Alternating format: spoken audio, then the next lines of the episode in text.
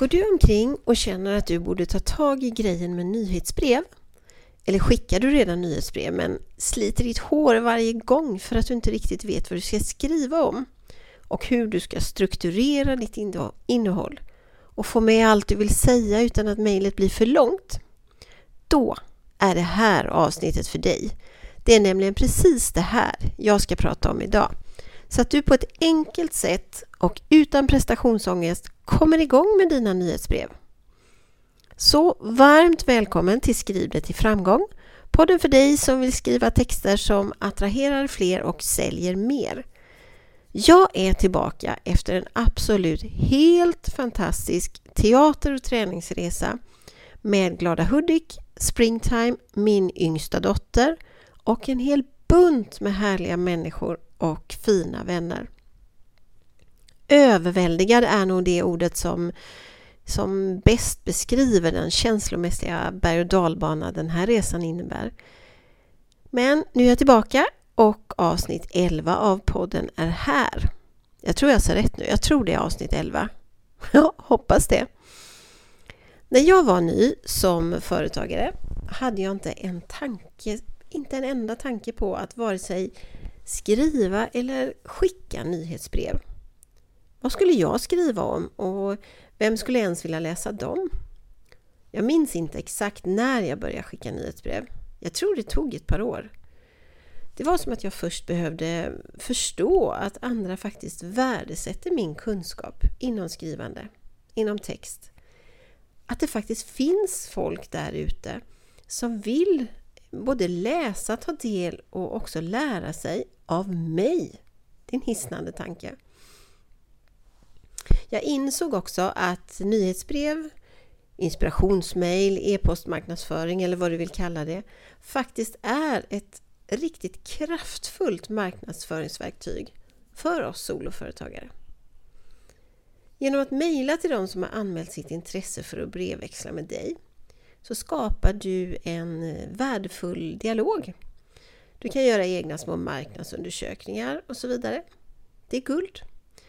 Dessutom är din e-postlista alltid din. Bara din. Vi kan ju inte riktigt veta hur vi har det med Instagram, Facebook och LinkedIn eh, och andra sociala kanaler också. Det händer ju att folk blir av med sina konton, att konton hackas och så vidare. Då kan alla kontakter du byggt upp raseras i ett huj utan att du faktiskt kan påverka. Och du behöver börja om från början. Dessutom så tycker jag det är lite lurigt med de här algoritmerna. Jag är inte särskilt insatt i just algoritmer men upplever ändå att de gör lite som de vill. Annat är det med e-postlistan. Den har du kontroll över. Den kan du bygga över tid och du kan nå ut till människor som faktiskt signat sig för just dina brev. Och då troligtvis också är intresserade av ditt budskap och ditt erbjudande. Nyhetsbrev är med andra ord en alldeles fantastisk möjlighet för dig att direkt kommunicera med din målgrupp. Precis som det är en unik möjlighet för dig att bygga ditt personliga varumärke och skapa förtroende. Som jag ser det så finns det enbart fördelar med att skicka nyhetsbrev. Verkligen enbart fördelar. Ändå är det så många som tvekar över att komma igång. Många gånger i brist på självförtroende tror jag. Man tror inte att någon är intresserad av det man har att säga. Och inget kunde vara mer fel. För att komma dit hän att du genom dina nyhetsbrev ökar kundengagemanget och lojaliteten hos dina mottagare så behöver du vara kontinuerlig. Att eh, skriva och skicka ett mail då och då det kommer sannolikt inte att leda någonstans.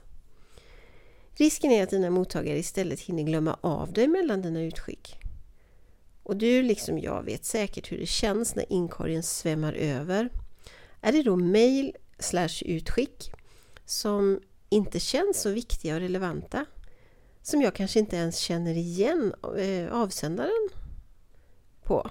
Då raderar jag dem. Så även om det känns kämpigt ibland så bestäm dig för hur ofta du ska skriva och skicka nyhetsbreven. Och håll dig sedan till det. I alla fall tills du har byggt upp en, eh, en slags förväntan eh, hos din målgrupp och en längtan efter dina nyhetsbrev.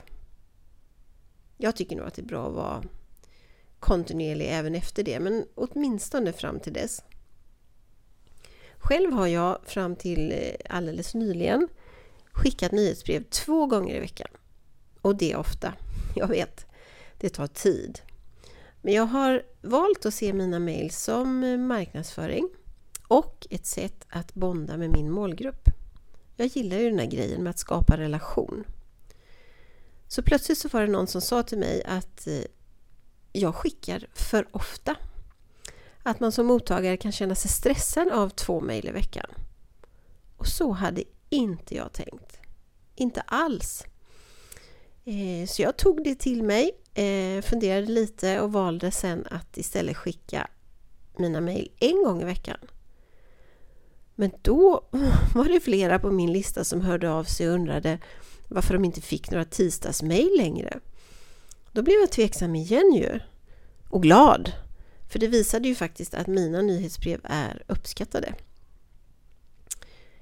Men jag valde ändå att lyssna på mitt första drag där att gå ner på ett nyhetsbrev i veckan. Så nu skickar jag ett nyhetsbrev varje fredag. Tisdagsmejlet har har jag istället ersatt med ett nytt avsnitt av podden varje tisdag tänker jag. Och det är det som är så härligt. Att jag bestämmer själv. Och det gör du också.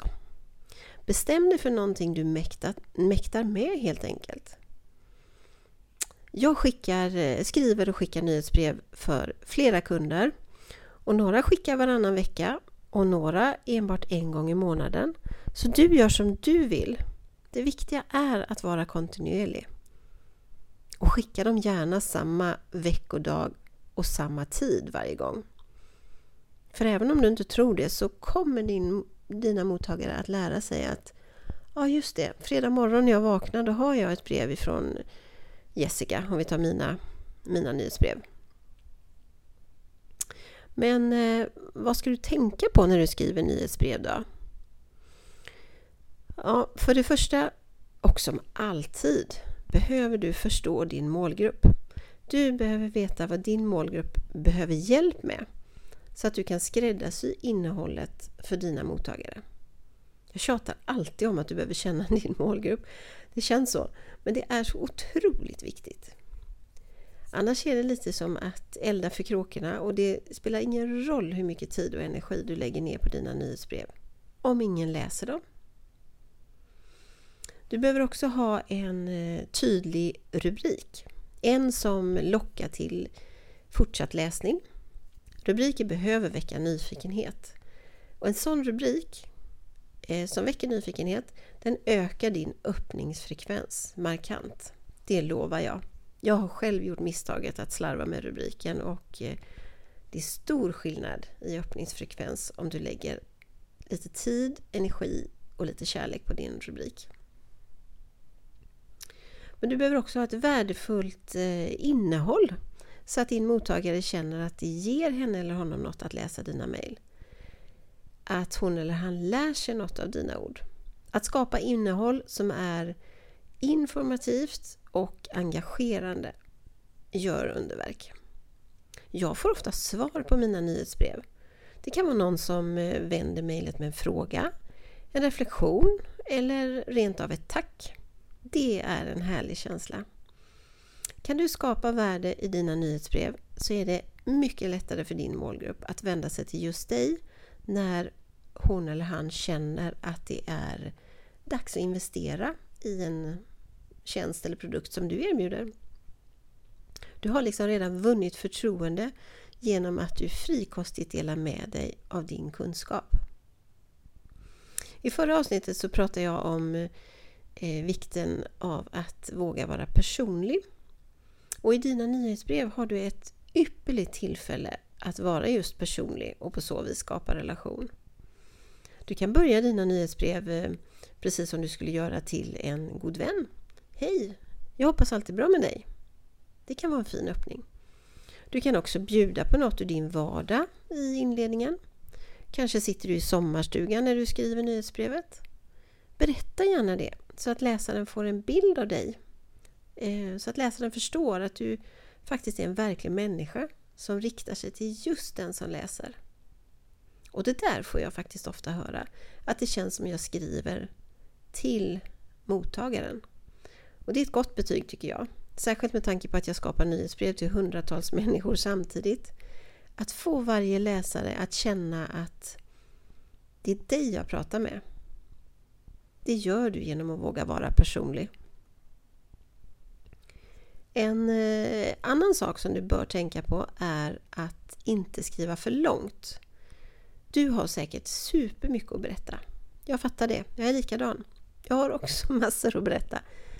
Men gör inte det. Berätta inte allting på en gång. Risken är nämligen att ingen orkar läsa hela mejlet. tänk, tänk så här istället att om du, har, om du har så mycket att skriva om, då har du egentligen information till flera brev på ett bräde. Dela upp all den här informationen och, och skapa fler brev av dem. Du kan till och med lämna en teaser i ett brev om, om något och skriva att du berättar mer om det i nästa mejl.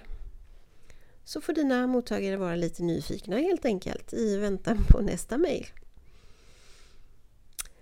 Även om du inte skriver särskilt långt så behöver du dela upp din text i stycken och gärna också mellanrubriker, fetade mellanrubriker så att ehm, det är lätt för ögat att skumma igenom. För skumma igenom det gör vi alla och finns det inte några styckindelningar och inga mellanrubriker då blir det liksom lite jobbigt för ögat att läsa. Och det vill vi inte. Du vill, du vill bjuda din läsare på en motståndslös eh, läsning. Eller hur? Och sen får du inte heller glömma att inkludera tydliga call to actions, gärna plural. Eh, led dina läsare till din hemsida, till din podd, till dina andra sociala kanaler eller vart du nu vill leda dem. Hjälp dem på traven helt enkelt att ta nästa steg. Känns det jobbigt eller kanske till och med lite eh, girigt? Jag fattar det. Men börja då med att ha en call to action så att de har möjlighet att klicka sig vidare. När du är mer bekväm med att använda dig av call to actions då kan du slänga in flera. Och sen har vi avslutningen. Den tycker jag med fördel kan vara lika personlig som inledningen. Önska din läsare en trevlig dag eller en trevlig helg beroende på vilken dag du skickar dina mejl. Berätta också gärna vad du ska hitta på. Ska du ta en promenad i regnet? Skriv det. Ska du laga middag? Så skriv det. Plus också för om du berättar vilken maträtt du ska laga. Och så vidare. Du förstår säkert hur jag menar. Också avslutningen handlar om att skapa relation. Att få dina läsare att längta till nästa brev från dig. Och att eh, få din läsare att hur ska jag säga, landa i en, eh, i en eh, härlig känsla efter att de har läst färdigt dina rader. Det, det är fint att bjuda på en känslomässig landning kan vi säga. Om jag ska försöka summera det här vad jag har babblat om idag så att du verkligen på ett enkelt sätt kan börja använda dig av nyhetsbrev som marknadsföringsverktyg så, så vill jag att du kommer ihåg att du ska känna din målgrupp. Lägg tid på att skapa en lockande rubrik. Skriv en personlig inledning. Dela värdefullt innehåll så att du vinner förtroende. Håll dig kort. Spara innehåll till nästa brev och nästa brev. Eh, dela in din text i stycken och använd dig av mellanrubriker, helst fetade så att de syns. Och glöm för allt i världen inte call to actions. Eh, och skriv en personlig avslutning. Och just det, var kontinuerlig också. Bestäm dig för att nu ska jag börja skriva nyhetsbrev och de vill jag skicka en gång i veckan eller en gång varannan vecka. Eller en gång i månaden. Men håll dig till det sen. Om du gör det här så är du snart igång med dina briljanta nyhetsbrev som din målgrupp kommer uppskatta. Det vet jag. Och är du nyfiken på mina nyhetsbrev med skrivtips så lägger jag en länk under texten till det här eh, poddavsnittet. Så kan du som vill ta del av dem. Eh, tusen, tusen tack till dig som har lyssnat idag. Och vill du så blir jag jätteglad om du tar en skärmdump, delar i dina sociala kanaler och taggar mig. På så vis så ger du mig en chans att få veta vem du är som faktiskt lyssnar. Men du ger också andra en chans att få ta del av podden och lära sig mer om att skriva texter som säljer. Jag önskar dig en superhärlig dag. Vi hörs snart igen.